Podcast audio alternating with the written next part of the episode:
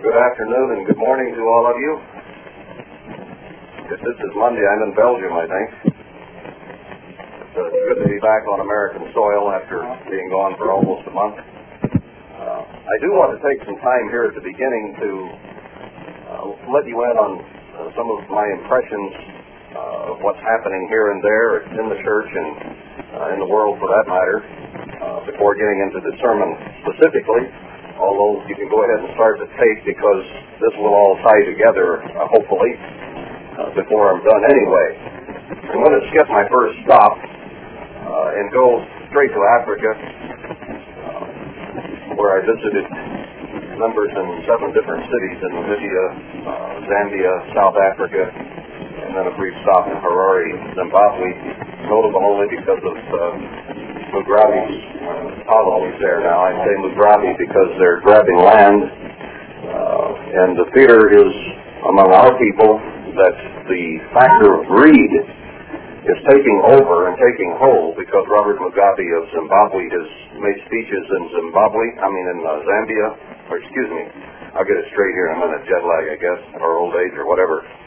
Uh, he has made speeches in Namibia saying that the Namibians should also take over the white farms. And uh, a politician in Kenya has said the same, and this is old news to you uh, because this was on the news before I even left on this trip.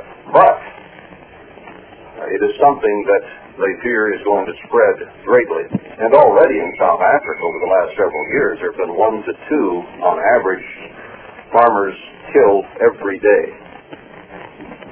And this is continuing. And with the land grab thing going on, uh, it probably will get worse because human greed knows no bounds. And they figure if those people up there can have free land, why can't we have free land? I also learned uh, in Namibia that there's a new tribe in Africa. And all the tribes of the past that we know of, the Zulus and the Bushmen and various tribes, but there's a new tribe there since independence. Uh, it's called the Mbenzis. They're all the new officials who are riding around in Mercedes Benzes. Uh, and they are also creating a great deal of jealousy among the people because they've taken the governments now and are turning them to their own greed and desires and lusts and uh, lining their own pockets. So there's a great deal of graft and corruption in government as well in those southern Africa countries. Bottom line, our concern is for God's people. And they're living in extremely dangerous and increasingly dangerous times over there. I even heard when I was there that the Living Church of God has now established a fund uh, in pre- preparation of getting the living members out of Africa. Uh, this was told me or rumored at second hand, so I don't know the extent of it or whether it's actually true or not. But I found it interesting that they are realizing that the danger is there, and Living does not have much of a presence in South Africa at this point anyway. They're very, very small. Uh, we're second to United in size, and we're not major players anywhere but Africa, which is to me quite interesting because, uh, you know, United has a bigger presence everywhere than we do, including the United States certainly, and as does Living and several other groups. But uh, they're realizing that there is a very real danger there. And it's something that John and I have talked about from time to time. Uh, you know, what about these people? What can be done? Those who have money are giving serious thought to immigrating to the United States or to Canada. Um, those who don't are kind of stuck there. And it's very, very hard for an Afrikaans, a, a white European, a person of white European extraction, to get into the United States now. If you're Oriental or brown or whatever else, it's come one, come all. Uh, but those of European extraction are having more trouble getting in, unless they have lots of money or whatever. So it is a situation that is worsening. Uh, I'm happy to report, though, that God's people there are strong and seeking God and very faithful to Him in their approach and their zeal and their attitude. Uh, the churches, in that sense, are very healthy there, and I've been impressed with their zeal and energy uh, in the three years that we've been going over to Africa for the feast. So it was good to see them all again uh, and to visit with them and anoint a few and uh, so on and so forth, and just to make a pastoral visit in that sense. Uh, this is the first time that any of us have gone to Australia, New Zealand. We do have some very strong, faithful members, very few in that whole uh, area. Uh, really, only two members in Australia, Wallace and Agnes Cozine, and I admire their pluck, their strength, their faith. I was able to spend, instead of backtracking, it didn't cost me too much more to go on around and see them. In fact, I figured the uh, cost per visit and the cost per person to go see them was less than it cost to go see David Moss or Mark Schindler uh, through the year. Uh, so to go on around and visit them, I, I felt was a real blessing. I was able to spend two evenings and a full day with the Cozines and brought back a sermonette that uh, Wallace had done. Uh, not having any other options at this point, he has been attending the feast with the uh, Church of God International, although he doesn't agree with them on many things, but feast that is available. Uh, living completely disappeared there. Um, United has a small congregation in Australia, a small feast site, and Philadelphia does. And that's about it. The church is decimated, virtually gone. The same as in Africa. I went to New Zealand and I found the same thing there. Uh, Living has, I mean, excuse me, no, United has a feast site there, and the member that is essentially with us, Andrew Milne, whom I've had quite a bit of correspondence with in the past, and was able to spend some time with him, goes to United Feast, which is fine. I have no problem with that whatsoever. That's all that is available to him, and he simply doesn't have anywhere else to go. So when we start talking about Ezekiel 5 and other scriptures about the decimation of the church, the end time age, uh, it's getting there which indicates to me, I think, that this can't go on too much longer. There will be simply nothing left. I mean, apart from miracles from God to keep a few alive, but with the normal attrition rate of what is occurring, uh, there's not much left. And worldwide is almost a joke. It's too serious to be a joke, otherwise it is a joke. If you kind of follow that, it's my jet lag humor, but it's, uh, it's a sad situation. But anyway, it was good to meet those few who were scattered there that I was able to contact, and I hope encourage them and certainly encourage me to see people who are strong and faithful, even though they have very little support system other than tapes and Forerunner and whatever they can glean from here and there. Now, I was also able to go by the unholy land on the way down to Africa. Uh, I had wished many times that I could go see Israel and Petra and so on, so I took about a three-day holiday. There are no people to see there that are part of God's church. I don't know of any, I have searched back through my mind, of any who have ever been converted in the countries of Israel. Mr. Armstrong sent a minister over there a time or two, and they stayed over there at times to make the liaison between uh, the church and the Israeli government and the Hebrew University and various things.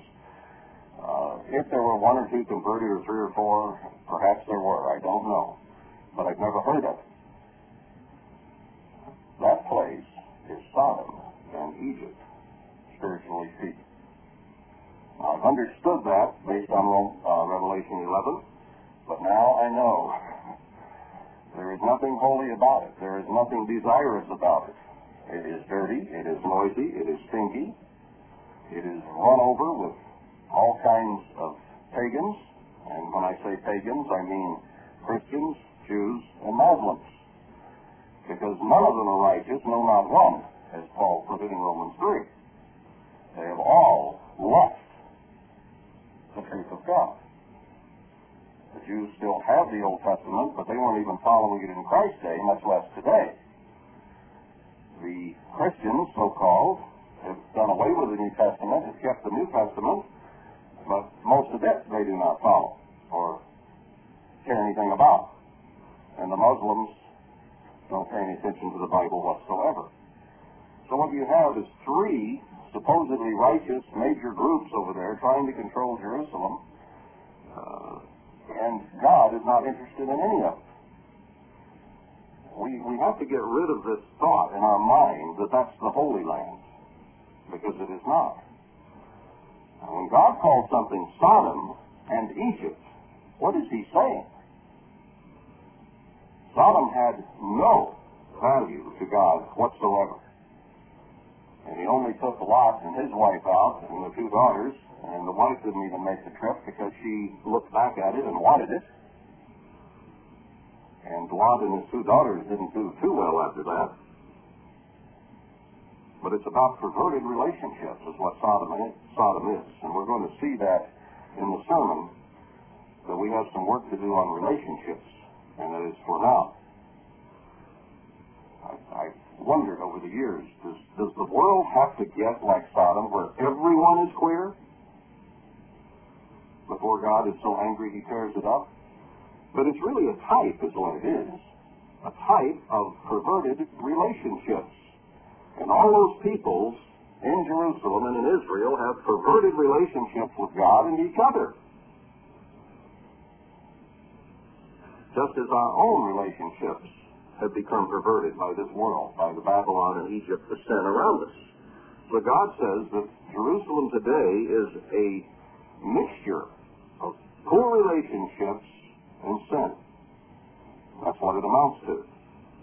Those people, the Jews, essentially, are a non-religious people today, except for the Orthodox.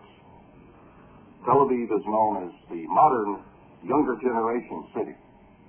And I, I don't know whether this was true on all the beaches or not. I did not inspect them all, but I got in, I hired a car, and headed for Tel, or to the to the beach. I was going to drive north to Haifa and on up that way. So I thought, well, I'll go out and look at the Mediterranean while I'm here. So I parked the car there by in a big parking lot there by the beach. And I get out of the car and start to walk toward the beach, and I notice something strange on the ground.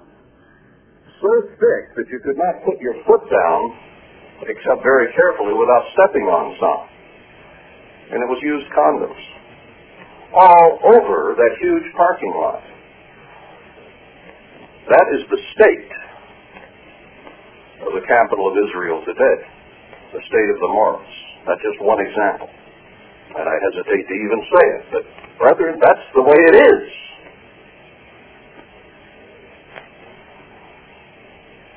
Several Israelis told me they're not religious. And then you have the others, the Orthodox Jews, who are so very, very religious.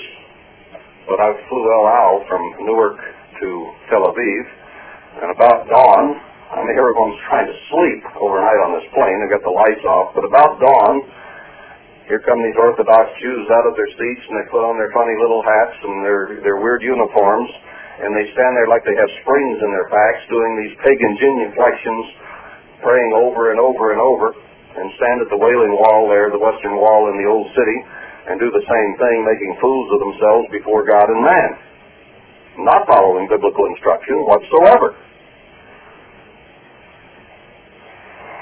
One other thing I might mention here is that just before I left on this trip, there were newsreels on the, the major news channels here in the United States that Israel was pulling out of the Golan Heights ahead of time, that they had made an agreement with the Palestinians, the, the Lebanese, and so on there, that, that they would come on out. Now this is interesting. I drove up to the Golan Heights. I drove all over the Golan Heights. And I picked up Israeli soldiers to go with me. They hitchhike from post to post there, and they carry their Uzis with them. So uh, my dad has told me before I went, he's Jewish, he says, uh, pick up the soldiers and you'll have an armed guard with you. Not that that really mattered, but they're there to be carried, and I thought, well, this will be a good chance to visit and get to know them somewhat, so I picked them up quite frequently. But I went to the Golan Heights, and here were Israeli tanks and Israeli encampments, and up on the little series of, of um, volcanoes on the Syrian border, there were still Israeli troops, and I drove north to Mount Hermon and up on top of Mount Hermon on the Lebanese border, and there were Israeli troops right there on the border. And I said it was all over the U.S. news that you guys had pulled out of here speaking to a soldier. He said, we haven't moved an inch. Nothing has changed. Go figure. Can you trust the news that you see on your television with pictures of Israeli troops withdrawing? Not necessarily. Who knows when that film footage was taken? Who knows where it was taken? Now, maybe I don't have all the facts here. I, I understand that. I saw the news before I left, and I talked to the Israeli soldiers when I got there, and I got two totally different pictures. And I saw with my own eyes that right up to the Syrian and Lebanese border, there were still Israeli troops all along there. So what's lying? Who's lying? Why are they lying? What is the political motivation behind this? Think about that. And wonder also if you can trust what you hear on the news. I won't take that any further, but uh, I wanted to, to go to Israel mainly so I could see Mount Carmel, so I could walk on Mount Hermon, so I could see Mount Zion and, and Mount Moriah and some of these places, uh, the Sea of Galilee. Well, I'll tell you, it's a disappointment to go to the Mount of Olives. On top of the Mount of Olives, you've got a teeming Palestinian Palestinian city with uh, honking horns, screaming Arabs, and dust and dirt, and uh, so-called Christian uh, places to go visit, which I didn't visit. And you go to Mount Zion, and it's a cemetery full of dead men's bones and has Orthodox and Christian temples on it. You go to Mount Moriah itself, and uh, there, just above the Wailing Wall, where the Jews are making idiots of themselves, you have the Al-Aqsa Mosque and the Dome of the Rock Mosque, covering Mount Moriah. Now, is that holy to God? When Christ comes back, his feet will stand on the Mount of Olives, and he's going to split it in two, and clean living waters are coming out of there to begin to purify that place from the inside out. Because there's nothing holy there now. It is Sodom and Egypt. I didn't think I could go to Petra. I'd wanted to, but you can't fly from Tel Aviv or in Israel to uh, Amman or into Jordan and fly back. So I gave up on the idea. And then I stayed at a hostel down on the Dead Sea one evening. I was there three days. And uh, talked to some people, said you can go down to Eilat, right at the very southern tip of Israel, and they'll let, they'll turn their head and let you cross the border, and then they'll let you come back. So I jumped up at 4.30 in the morning and headed down there, and sure enough, got to the border, and they would let me through, and they assured me they would let me come back. I asked. So uh, I hired a taxi along with another couple, and uh, we went to Petra. Some of you have your pillows ready and you're wanting to go there, and the church has been anticipating going there since the early 50s, as far as I know. Let me tell you this, unless that place is prepared, you don't want to go there. Two hours was plenty for me, and I was out of there. It is dusty, it is dirty, it is hot, it is smelly. The Jordanian government has made it a national park.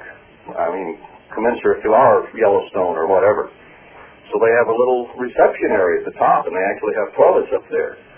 But then you walk 1.2 miles down into through the Siq to get into the valley, and then you walk on down another kilometer or two, looking at caves, and there are no toilets down there. Well, yeah, I guess there are.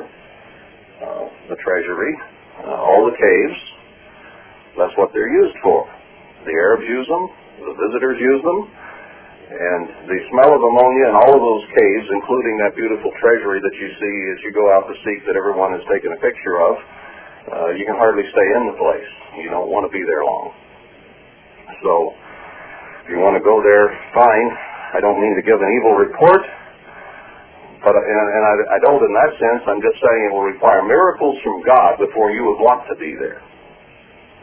I would not want to go back to the whole, the so-called Holy Land or Jerusalem or Petra in this life unless there were real reason uh, having to do with God's people uh, that a person would want to go there. It's just not a place you'd want to visit and be around. So that's why God calls it Sodom and Egypt, or at least that's part of the reason. I won't spend more time here, uh, but I wanted to let you know that Bethlehem is not a little town, and it's not a clean town.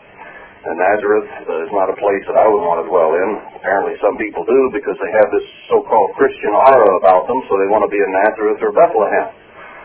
But they're really not desirable places to be, uh, based on, let's say, American standards in that sense, of places you'd want to be. But then I'm biased somewhat because as far as I'm concerned, LA is a place that I might want to visit to see you, but I wouldn't want to live there. I'm sorry you have to be here. Uh, maybe you like it, but uh, there are certain things nice about it, and yet on the other hand, it is a teeming metropolis full of sin in this world and Babylon, and certainly the midst of it, and hopefully God will take you and us and all of us out of it soon. Well, let's get to Zechariah now. I've not been in this for quite some time because of the spring holy days and then a follow-up sermon uh, having to do with that. Uh, but I did want to get back and try to get on through this series. But since it's been so long, let's have a brief review.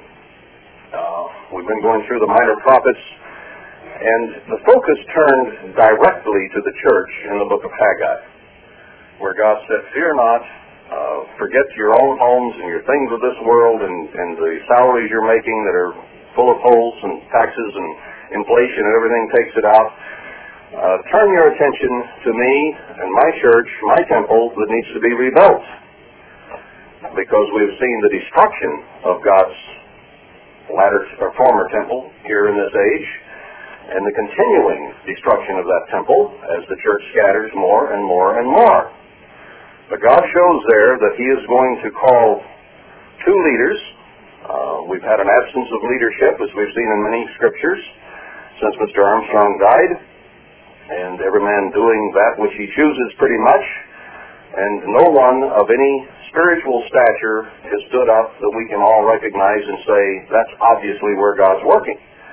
It just hasn't been. Some have stood up and said, I'm the one where God is working, and yet nothing has seemed to much happen in those cases where that has occurred.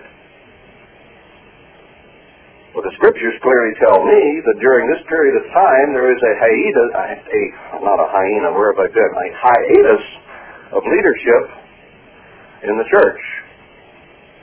That our king is dead, uh, our counselor is perished, and we are for a time here without a king. Uh, much as in the days of Judges, every man is leaning to his own understanding and seems like it's hard to find two men that agree uh, very much anymore.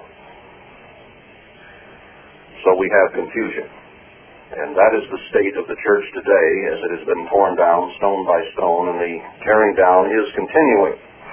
But we start getting a strong dose of hope in the book of Haggai that there are old men among us who will be able to compare what was and was torn down with that which will shortly be built and that this is done within the lifetime of those old men. There are some here, I see, who probably would qualify uh, by virtue of gray and balding heads, uh, who have been around long enough to have seen worldwide in its greatest glory and its demise, and will also yet live long enough to see what God puts back together out of the dregs of worldwide Church of God, the splits, the daughters. So that is the message of Haggai, that he's going to put it back together, that it will be greater in glory than that which came before, and that in this place he will bring peace. Then we get into the book of Zechariah, and we find there that we should not have been as our fathers were, who would not listen to the prophets, but that we should pay great attention to the prophecies because they have a tremendous message for us today. And Haggai and Zechariah are end-time books written in the context of the end time, the context of Joel and the day of the Lord, for instance, and the context of the end of the age is mentioned in the latter days all through the minor prophets. So it's a message for today. It's a message for us today, specifically, as the churches of God. But we are to pay attention here to what is going on, and be not as our former, uh, as our fathers were, to, who did not listen to the former prophets. That's Zechariah 1, 4 through 5 and 6. Then he talks about the church being measured and how it will be rebuilt in chapter 2, that Christ will be in it and with it through chapter 2. And then chapter 3 and 4, he concentrates on who the leaders of this end time temple will be, using Joshua and Zerubbabel here, who were uh, part and parcel with the building of the temple back in the days of Ezra and Nehemiah, that they were types of those men back then. But he set Haggai and Zechariah right in the middle of these end time prophecies leading up to the book of Malachi and the return of Christ. And Zechariah talks about the return of Christ. So the, the whole setting here is right at the end. Right now. That we need to understand fully. But the leadership he's talking about in Zechariah 3 and 4 are the two witnesses of Revelation 11. Because he says in Revelation 11 that those two are the anointed ones. And the only place that there is a reference to two anointed ones is in Zechariah 4 verse 14. So that reference has to be back to them. Now the church as a whole does not seem to understand this that the two witnesses are not there just to give a final warning against the world as a witness against the world, but they are there to rebuild the church and put the latter temple back together, or put the latter temple together. That's their job. And their job is to give oil to all seven churches, as Zechariah 4 shows. So their first job and responsibility is to the church, not to the world. And as we saw in Revelation 11, 1 and 2, uh, he says, leave out the Gentiles. Forget about them. And having just traveled around the world and seen a lot of Gentile cities and a lot of peoples here and there, as well as Israelite cities, this world is not ready to listen. I understand more now, and it grieves me that most of mankind has to die before they will be willing to listen. And the mess that is on this planet is going to have to be utterly destroyed and renewed from Mount Zion or Mount of Olives out in order for it to have the righteousness of God and peace and happiness and prosperity everywhere. What we have today is an abomination in the eyes of God. So he is going to call two here at the end who will be used to put the church back together and out of all those who have been called, a few are going to be chosen who have been faithful and strong and true, and they will form that. So the glory has to be greater because remember the former under Herbert Armstrong was filled with lots of tares, lots of unconverted, lots of this and lots of that. And that is now being weeded out to see who will be faithful and strong. God is sifting the church now. That is his object. And once this sifting is almost done, he's polishing stones and he's going to bring them together without noise. That's the way they built the original tabernacle. Without noise. They formed and fashioned the pieces off-site so that there would be no sound of hammering when it was put together. Now when God puts the latter temple together in peace, it will be without the noise of chaos and fighting and confusion and arguing because he is in living and in united and independently on couches and in CGG and here and there preparing those stones off-site, polishing them up, getting the old uh, mortar off them and shaping them so that they will go into place and fit when he puts the temple back together. So it'll be done in peace and not with noise not with having to hammer things into place. The hammering is going on now, if you haven't noticed. The chiseling is going on now in our character and in our lives, and the pressure that God is putting on in order to polish us and sandblast us. Just happened to think of a house I built in Idaho one time. And I had a friend in the church there who worked at the railroad yards um, dismantling old boxcars. And there was fine, fine wood on those floors. Two full two by six mahogany tongue and groove, uh, some of them were. Others were solid oak, red and white oak, two and an eighth inches thick. And they were laminated together with aluminum dowels. And it was red oak and white oak, but they were so dirty, so full of nails, so dinged up, so full of rocks that I thought, how can I use this? But I had cleaned up a section. I could see that beautiful oak wood under there. And I, I tried different methods, uh, and I wanted to run it through the jointer and, and just take that top layer off. But there were so many nails and rocks and pieces of metal in there that it would ruin the, the jointer immediately. How can I possibly use this? And I was almost ready to just throw it away and forget it. And then an idea hit. I could I rent a sandblaster. And I could blast all this stuff off, pull the nails out, and blast the rest off. And I did that, and, and that high pressure sand cleaned that up so that it became, you could see the beautiful red and white oak and the grain and texture underneath. Tremendous pressure had to be applied with some very gritty material. It was like, you know, sprayed sandpaper more or less. And suddenly it turned out beautiful. So I said, hey, I bought an old truck, took it down there and parked it, and when he took those boxcar floors out, he stacked it on the truck, and I drive it home, take it back for another load. And I lined my house with two and an eighth inch thick oak paneling and made floors with the mahogany. Turned out beautiful. But boy, did it take some work and some blasting and some pressure. I just happened to came into my mind as I was standing here talking about the pressure God is putting on the church to, to reshape, to reform, to get the dirt, the filth, the embedded things out so that we can be beautiful. And that's what was required to utilize that wood again. And it's what is required to utilize us.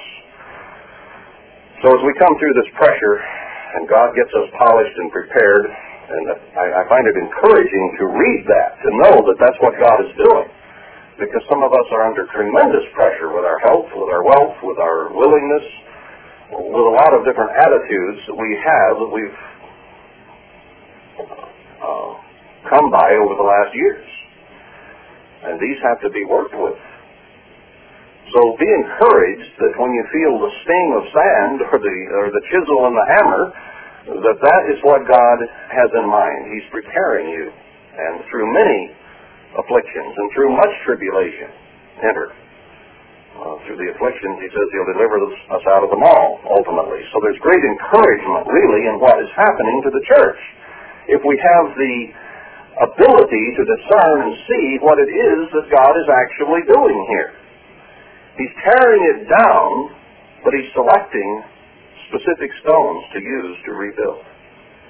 And once we're shaped and the mortar, old mortar is off that was not good mortar, untempered mortar. Once that's all off, then he's going to build with the right mortar and put the church back together, and he's going to use the two witnesses, as Joshua and Zerubbabel, to give oil to all seven, and the church then is going to be put together out of all the daughters that came out of worldwide, and maybe some from worldwide.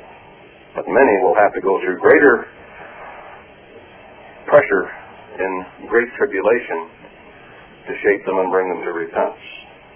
But right now we have a period of time in which we can repent and allow God to shape and form us as the potter with the clay, or to reshape us as, as the with the hammer and the chisel to get us ready to go into position. So this is a glorious golden opportunity for us. If we'll just take the opportunity and use it zealously and excitedly to get ourselves ready so that we can be a part of what God is about to do. So that is the setting of the book of Haggai and the book of Zechariah. Then we went through chapters 5 and 6 of Zechariah and looked at some of these areas that have been enigmatic, which do appear to be talking specifically about the church and how there's a curse because of sin and how worldwide has been taken back into the land of Shinar or Babylon and set on her base there. Uh, the base of Protestantism and ultimately Catholicism, and that it's not a good thing in chapter 5. And then in chapter 6, we see that uh, God again addresses the situation, and some of the angels who come out from his throne are going to quiet God's anger and his spirit in the north country. Uh, they have a great deal to do with the setup and the preparation of the church. And then he again addresses specifically Joshua in uh, Zechariah 6, uh, where uh, verse 11, as well as four other leaders And then he mentions the branch, which is likely Zerubbabel, as a type of, of Christ, uh, and how the temple will be built. So here again, we're in the same context. That's important to understand. We're in the same context of Haggai. Still the selection of the leadership. Then he goes back and gives the same uh, counsel and advice to, I think, all of us in verse 15 of chapter 6 of Zechariah. And they that are far off shall come and build in the temple of the Lord. Now that's, that's Haggai's language as well. How God will stir up the people and they will come and he will stir up Joshua and Zerubbabel and they will build the temple of, of God. So it's the same context we're talking about here, not the millennium. And you shall know that the Lord of hosts has sent me to you, and this shall come to pass if you will diligently obey the voice of the Lord your God. So the putting together of the latter temple is contingent upon our obedience to God. Diligently seeking Him, diligently obeying His ways and His will. Therefore we cry aloud and spare not and say, get to work. Because God says, fear not, be of good courage, and work.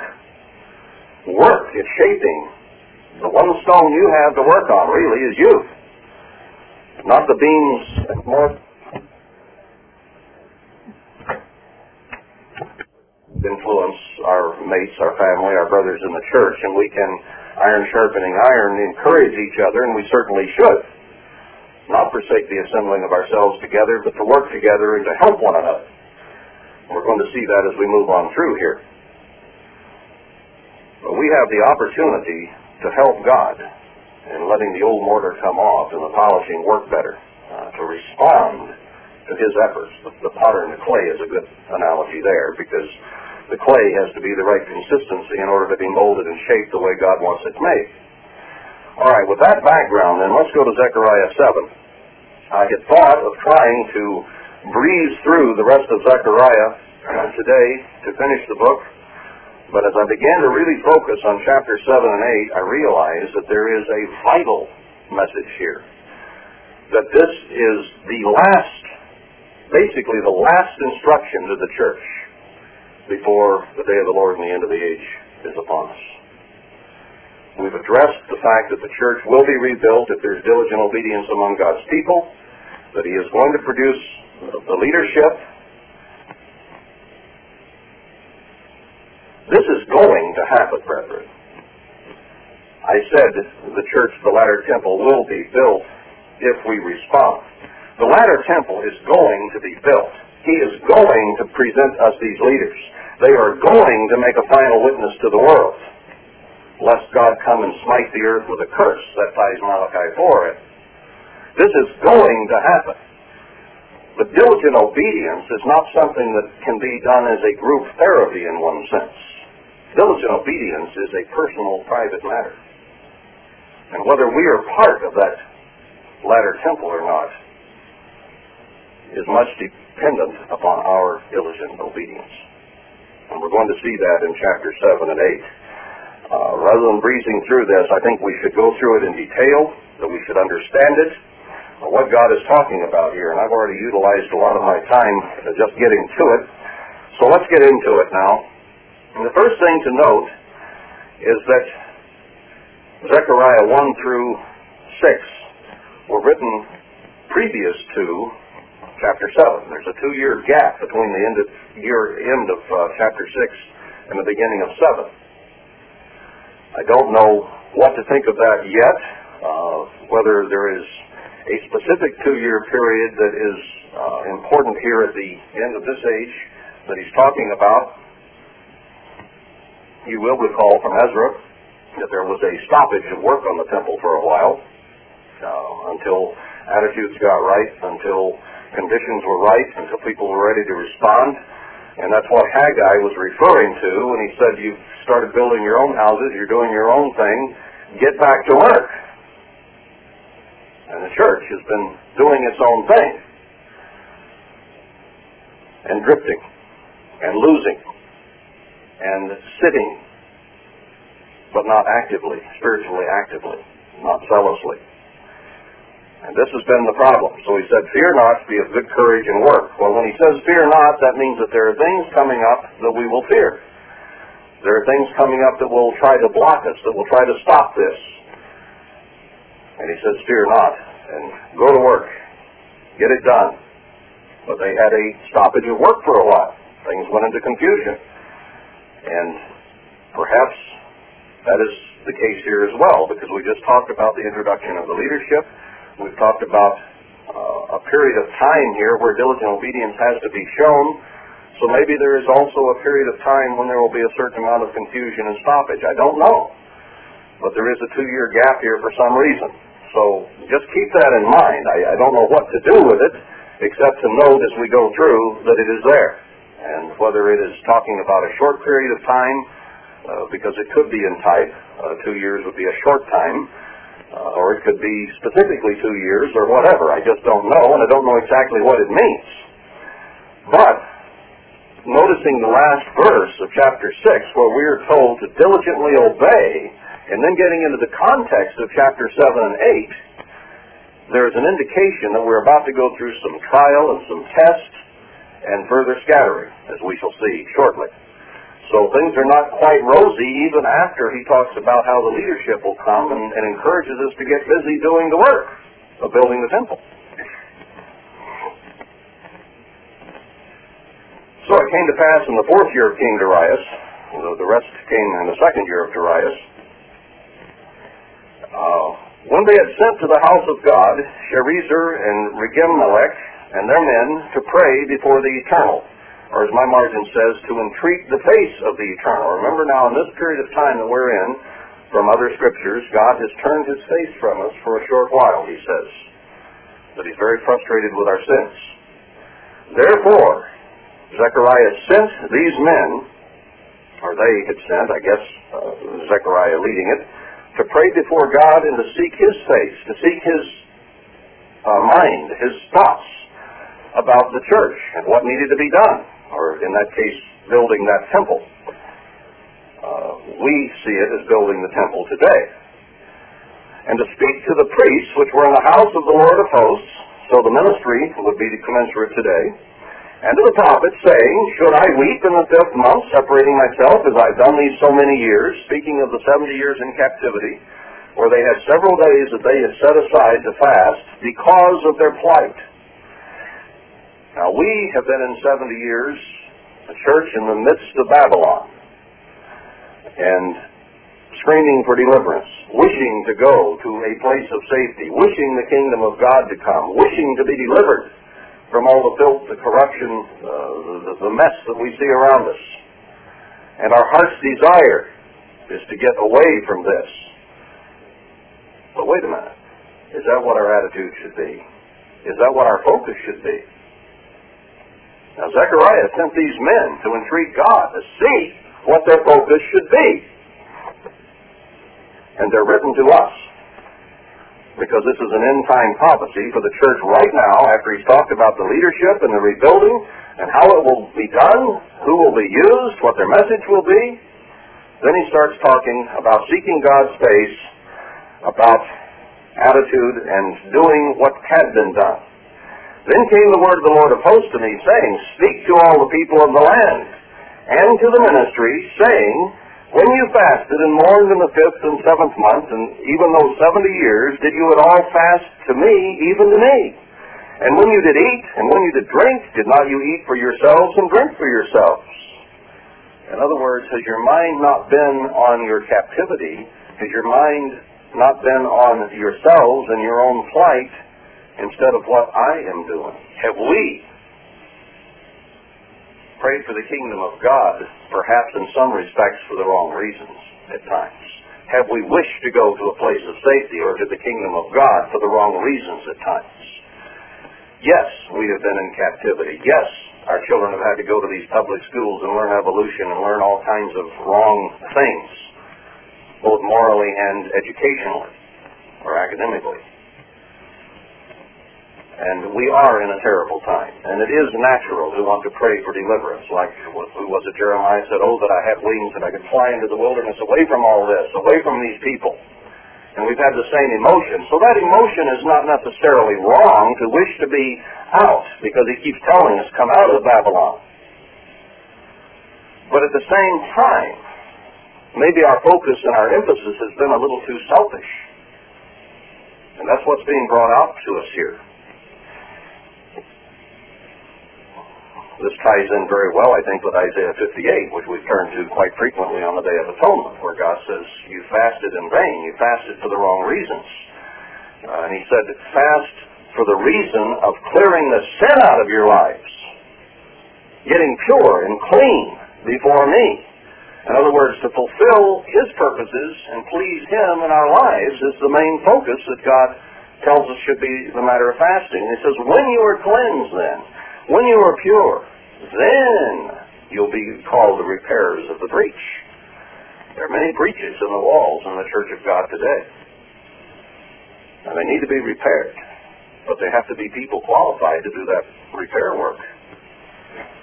So he said, let's be sure your focus is on God and pleasing God, not on just saving your hides, not on just relieving the pressures and the things, the trials, the troubles, the tribulations that we are going through but rather to use those for a good purpose.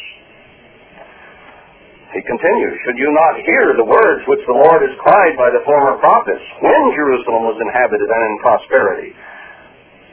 Should we not have been reading the prophecies when things were still going well in worldwide, when things still looked prosperous, when things still looked good, when everybody was still together and unified? Because you know what? The story has been in here all along that through sin and Laodiceanism, the church would be scattered. But you know what? Nobody saw that. Nobody understood those prophecies. It hit the church as a shock that it would all of a sudden start coming apart. And they blamed it on the devil, and they blamed it on this, and they blamed it on that, and they blamed it on the Laodiceans, whoever that might be. But few even today understand that it is God who is scattering the church because of Laodiceanism and because of failure to follow the truth of the Bible. And this is going to continue until a sufficient amount of people have repented to put the latter temple together. And then those who have not yet repented and gotten the message are going right on to the tribulation and have even more pressure to bring them to true repentance. So should we not have been listening? You bet we should have. We shouldn't have allowed ourselves to go to sleep and become Laodicean, but we did. We didn't listen to the former prophets. Now, we're getting them thrown in our face because we didn't heed. We didn't see. We didn't read. We didn't find the truth about ourselves and the church and what was going to occur. We didn't understand Haggai and Zechariah because we thought that under Herbert Armstrong we were in the latter temple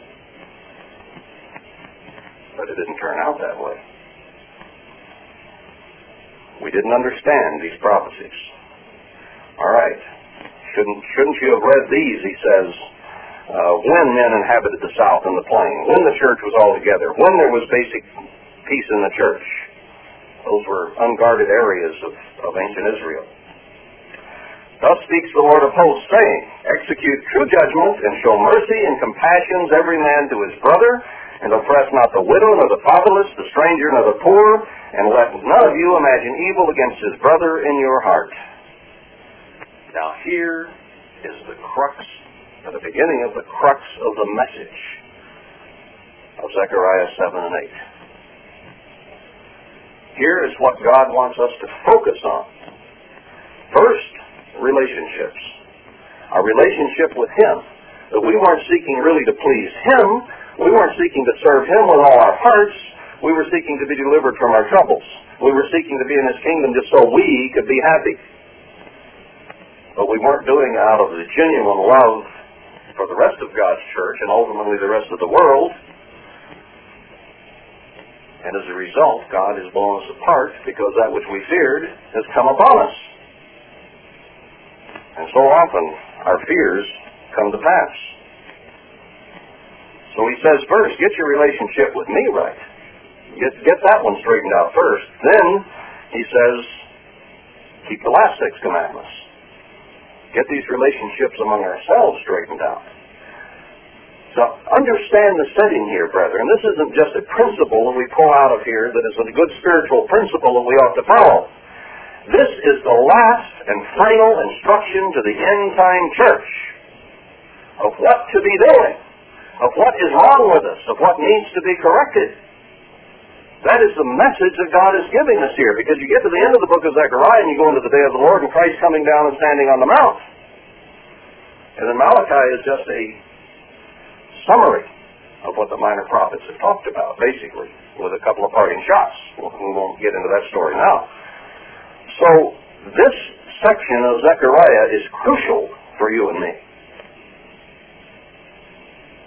That that relationship with God be restored properly and that our relationships among ourselves in the church get restored properly. Have you ever noticed lately that people in the church don't get along too well?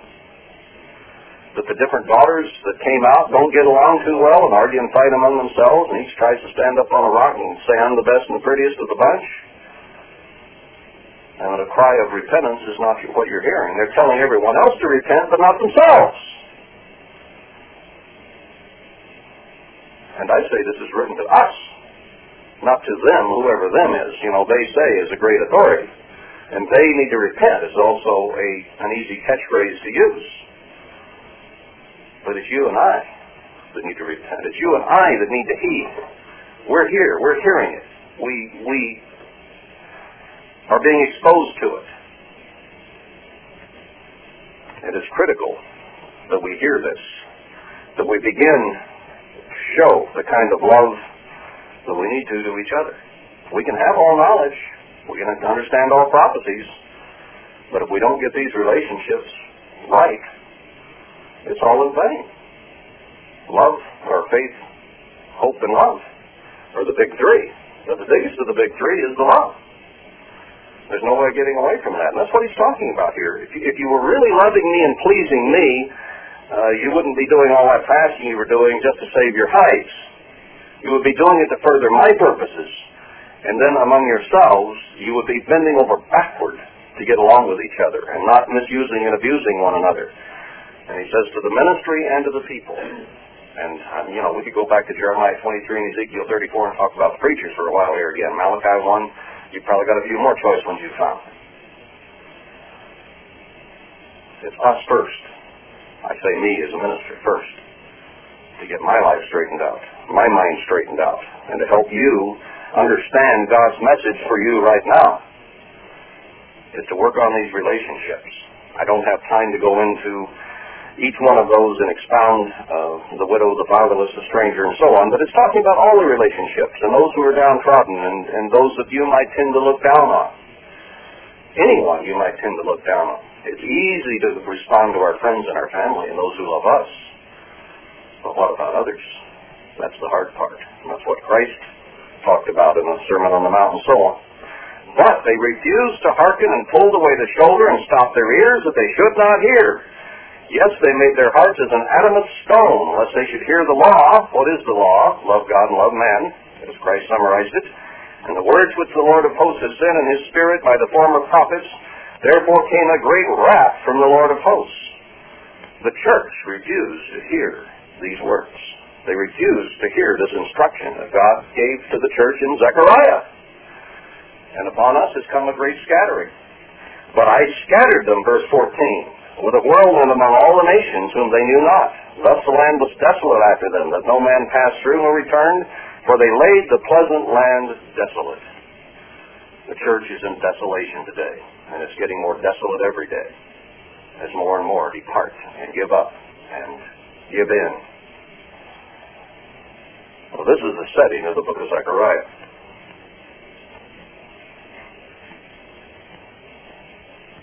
Now let's go on in chapter 8. The pleasant land is the church. The church is the apple of his eye, remember. Uh, the, the, the, promised land, the land of Canaan. Uh, I refer you back to Hebrews 12, 22 23, where he calls the church Zion and Jerusalem and so on. We've been over those many times, but as a reminder here, that these things are talking about us, not the unholy land of today.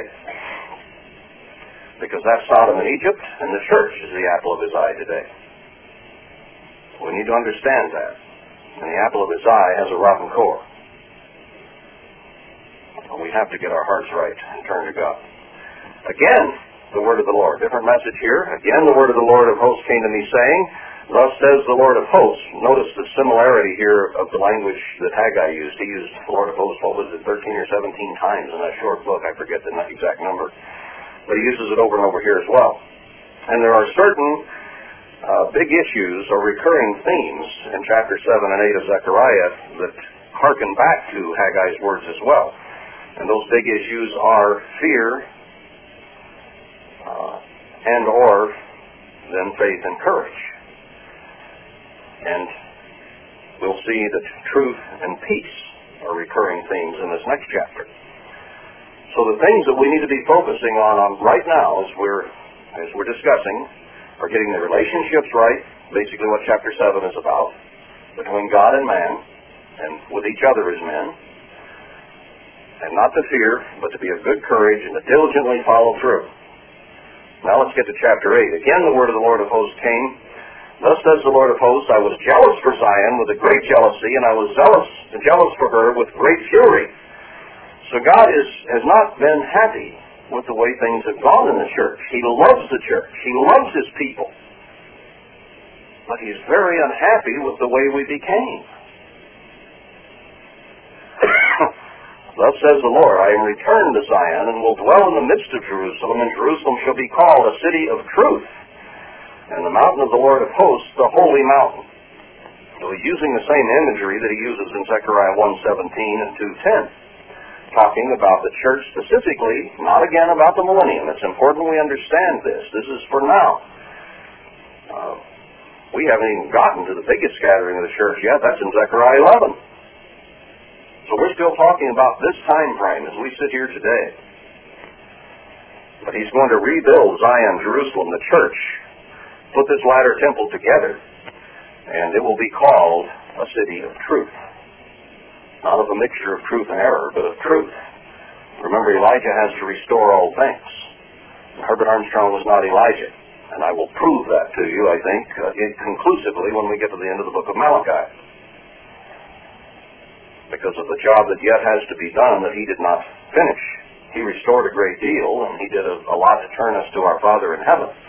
But there are an awful lot of, to do with the relationships that are not restored, and uh, obviously we can see it here in chapter 7 of Zechariah that they haven't been restored because he's writing to us now after he tells us that he's going to introduce the leadership. The next thing he says is your relationships still aren't right. That's the next thing he tells us. So we are facing a crisis of relationship, and we're facing a crisis of truth and peace. We haven't gotten to the truth and peace here yet. We, we did talk about how it will be a city of truth. So it has to be purified. Thus says the Lord of hosts, there shall yet old men and old women dwell in the streets of, of the church, and every man with his staff in his hand for very age. And the streets of the city shall be full of boys and girls playing in the streets. Now we've heard the Protestant song and we think this was all about the millennium, but we're not in that context yet, see? He's still talking about the church here. When God puts the latter temple together and prepares a place for it and takes it there, it's going to be full of old men and old women and children playing, and they're going to be happy because peace and truth will then reign in the church instead of the chaos and confusion that we have in the church today. Notice the context in verse 6. Thus says the Lord of hosts, if, if it be marvelous or hard or difficult in the eyes of the remnant of this people in these days, should it also be hard or difficult in my eyes, says the Lord of hosts. In other words, we look at the way things are and we think, man, this is tough. This is difficult. This is so hard. How can we hang on? How are we going to endure to the end? Uh, I, I'm running out of steam. I'm running out of ability to hang on, a lot of people are saying. Endurance is not easy. Patient endurance is even harder. But God says, not difficult. I'm going to turn this around. I'm going to open blessings to you, as Isaiah 54 on shows. And he's talking about the remnant of this people in these days. We're not to the millennium yet. We're talking about the latter time in these days. Thus says the Lord of hosts, Behold, I will save my people from the east country and from the west country, and I will bring them.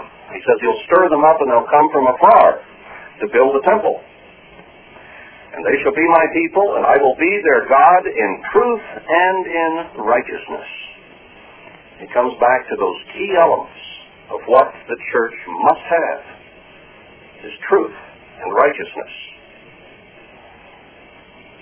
Thus says the Lord of hosts, Let your hands be strong, you that hear in these days. Let your hands be strong. Don't be weak. This is no time to give up your lose your grip. By the mouth of the prophets. That's what we're reading, is the mouth of the prophets here. Which were in the day that the foundation of the house of the Lord of hosts was laid that the temple might be built. There you go, there's the context again. That's what we're talking about, is today.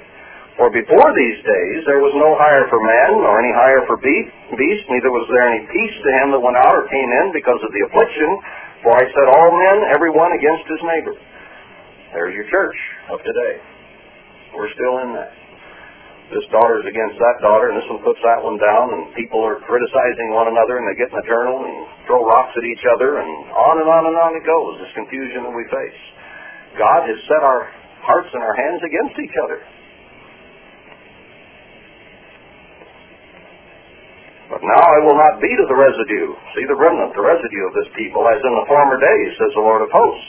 If what he's saying is there's a change coming. That this chaos and confusion and arguing and fighting is going to stop.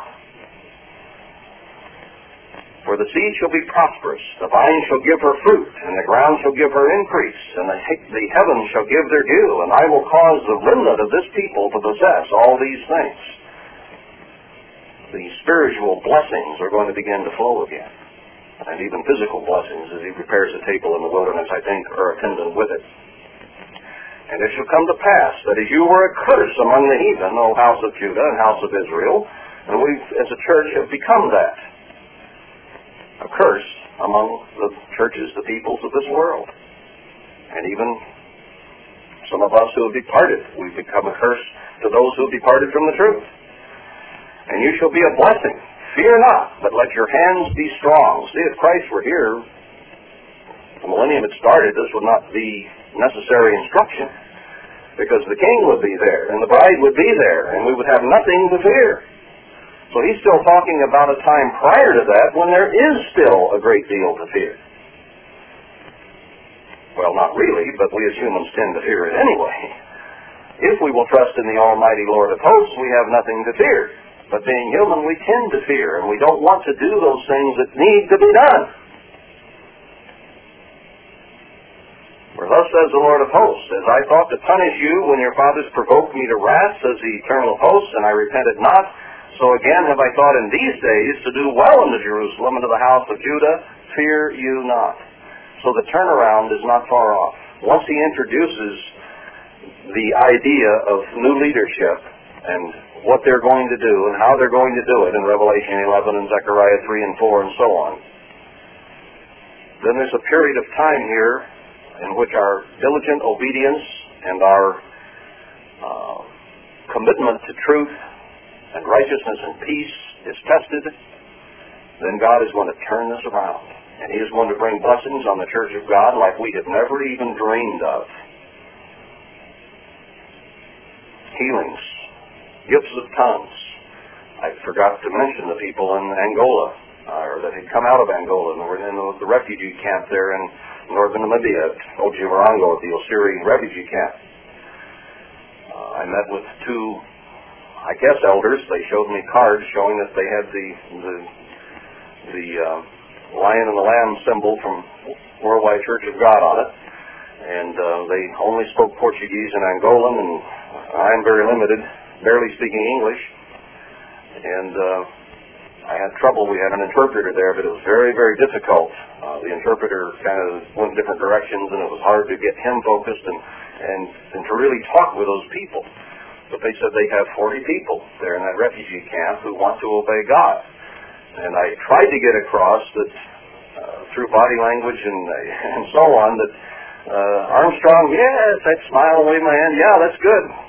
And then Tkach, oh no, I frown shake my head. Uh, trying to get across to them what it is they should be looking at uh, instead of what has been available. But they tell me that there's 1,800 in Lubango, I think it was, one city up there, uh, that are trying to be faithful. And I and they said there are 15,000 in Angola who are baptized members. I find that hard to believe. Uh, maybe some of those were, praise the Lord, Takachers that have come along since. But there seems to be a core group there who do have Mr. Armstrong's booklets and who are still trying to stay to the truth. But they also have these Protestant missionaries. A refugee camp is a magnet for that type of people to come and convert these heathen. They have pressure from those people. So, you know, God is going to give the gift of tongues at some point. What about when he brings all these people that he's talking about from the east and the west and his polished blocks that are ready to put in the temple? We get there and we can't understand each other. Is he going to just simply reverse Babel once we get there? I think so. I think that's what Acts 2 and Joel are talking about. But the benefits and the blessings of God are going to be poured out in such a way that we it's beyond our comprehension to understand. He says in chapter 10 here, the, the latter rain and the former rain will come. The, the, the blessings is due from God. We're going to come back. Let's not skip ahead too much to that right now. Let's try to finish up what we've got on the plate today. But he's telling us there's an end coming to this fractious situation we've been in. It's almost over. And maybe we have a short period of time here where the confusion and chaos and scattering is going to get worse, and we will have a crisis of truth, a crisis of righteousness and peace, and a crisis in relationships. That's the next message after he tells us where this leadership is going to come from. So all I can say is brace yourselves. We've got a period of time here in which things are going to get worse instead of better. But then we have a glorious turnaround in which these issues will have been addressed and properly reconciled and then God is going to turn his face back and bless the church like it's never been blessed. And the glory will far outshine anything that we experienced in the past 50 years. Verse 17. Well, wait a minute. I, I've got to go to, I skipped some here. I guess we stopped in 13. Fear not and, and let your hands be strong. For thus says the Lord of hosts. You see, we're still here in a time when there are bad situations that would cause fear in us as humans. Fear to do this, fear to do that, uh, fear of what is coming, fear of leadership, fear of, uh, who knows, there's so many things that we fear right now in this chaotic condition we're in. But he says, be strong and be building, be, be getting yourself ready.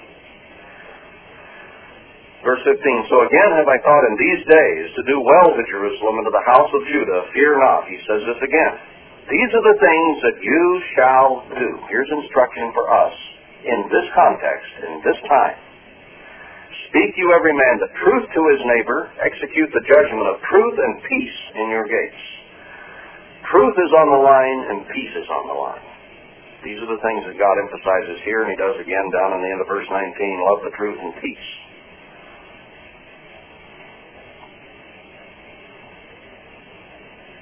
Those who worship must worship in spirit and in truth.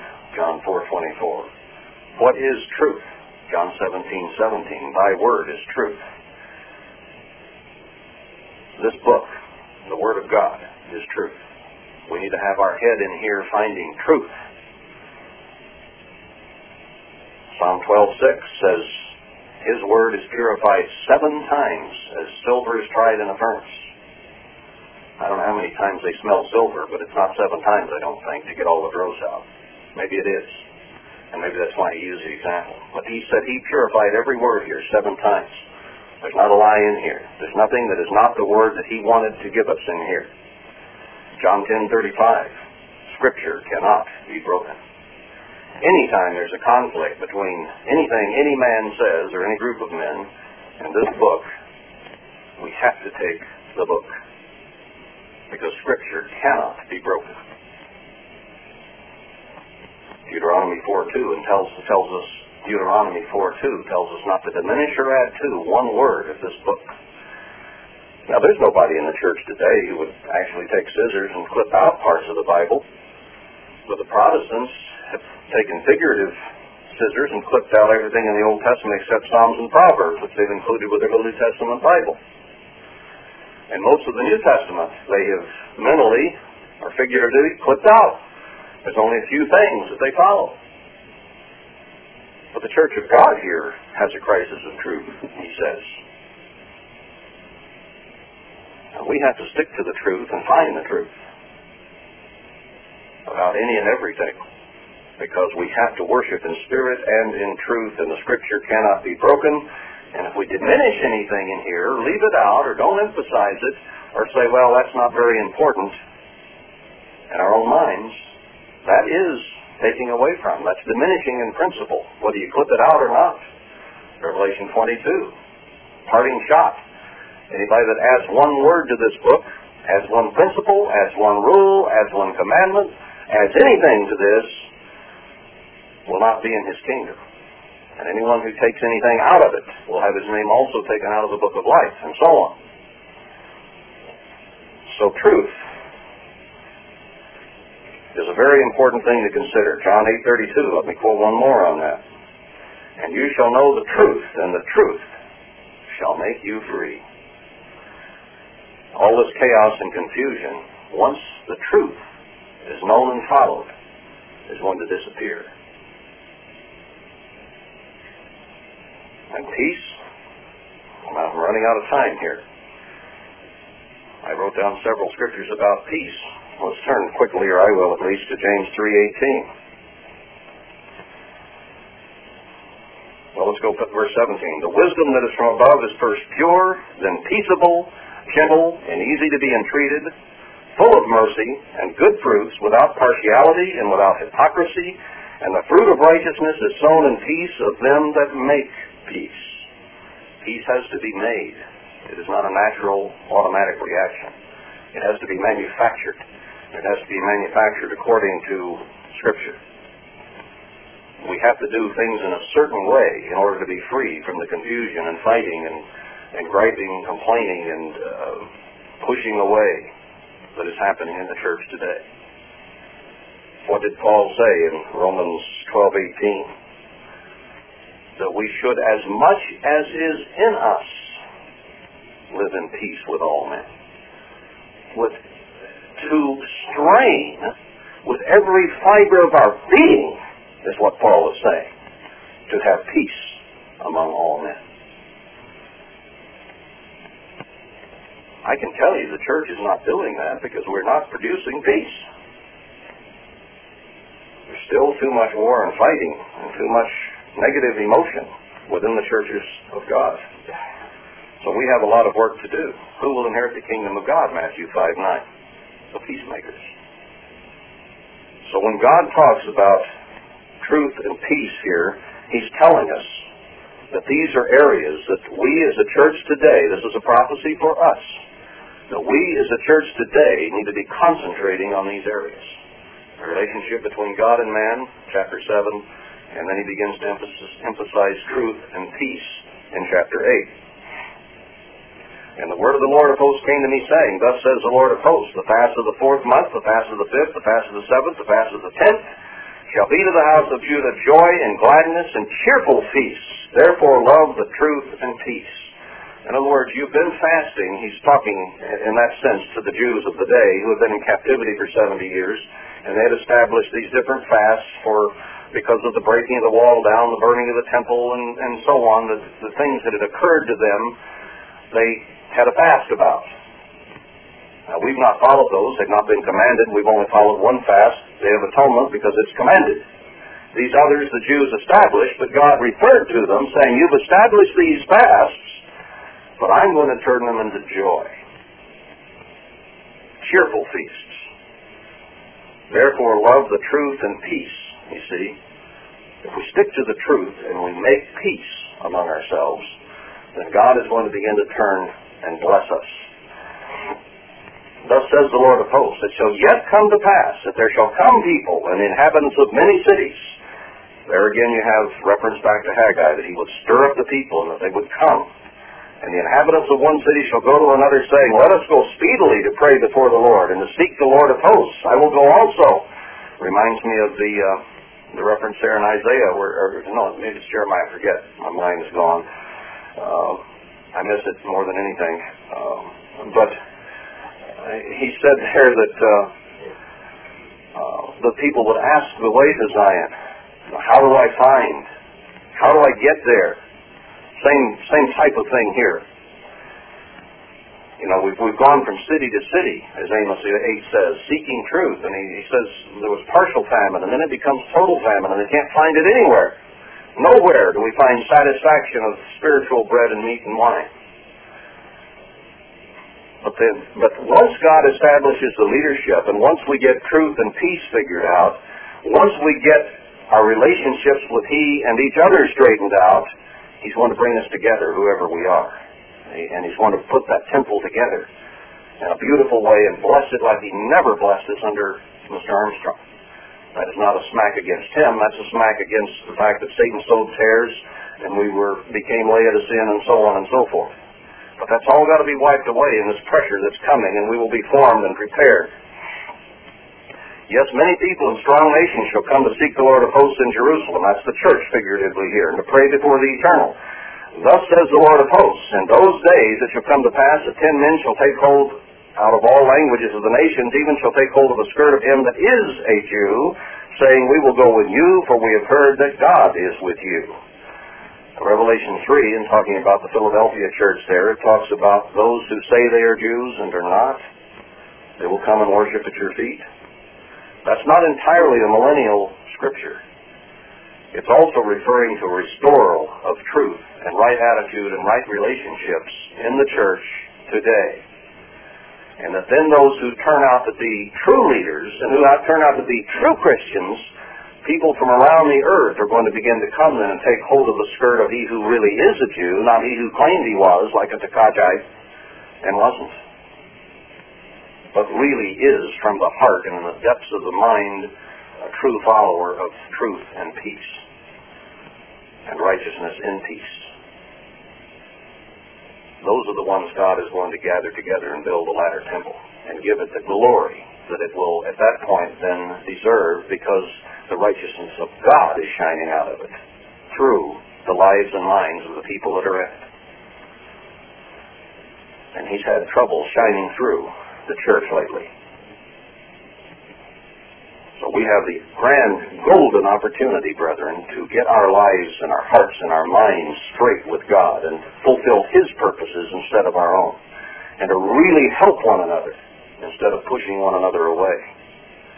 And grow together in truth and in peace so that we can be part of the glorious latter temple and be part of the New Jerusalem when it comes in the kingdom of God. But we are a type of it to the rest of Israel and the world. You see, the two witnesses need to look at you and me and say, world, look at this glorious bunch of people over here who are living in peace and in truth and in righteousness, and they're not fighting with one another. And here all you nations are lined up against one another, fighting one another. And you're wrong. And God is going to destroy you if you don't repent. You've got to be like this light over here on the hill that's shining in your face. The church isn't going to be hidden, brethren. It's going to be taken to a place of safety, and it is going to be a microcosm of the millennium showing that people indeed can live together in truth and in peace and in holiness and righteousness. That's what God is calling you and I to do, is to be a part of that, so that we can be a shining example on a hill in the heights of Zion to the rest of this world. We are Jerusalem and Zion. We are the holy hill of God. Now all we have to do is live up to that in diligence, obe- diligent obedience and truth and peace, and God will raise us and set us before the world. And we will be that example that the whole world has to look to, and we will be shoved in their face. And they won't like it. And they will hate that witness. They will not accept the way of God that leads to righteousness and peace and most of them will have to die. Nearly all of six billion people will have to die. Daniel indicates only 100 million will survive out of six to seven billion because they will not accept and do what God is telling us to do. Are we up to the challenge? Are we ready to do this? It's talking about us, it's talking about now. God throws the gauntlet down. in the last verse of chapter 6. Diligently obey. Seek truth. Seek peace. And these things will come to pass.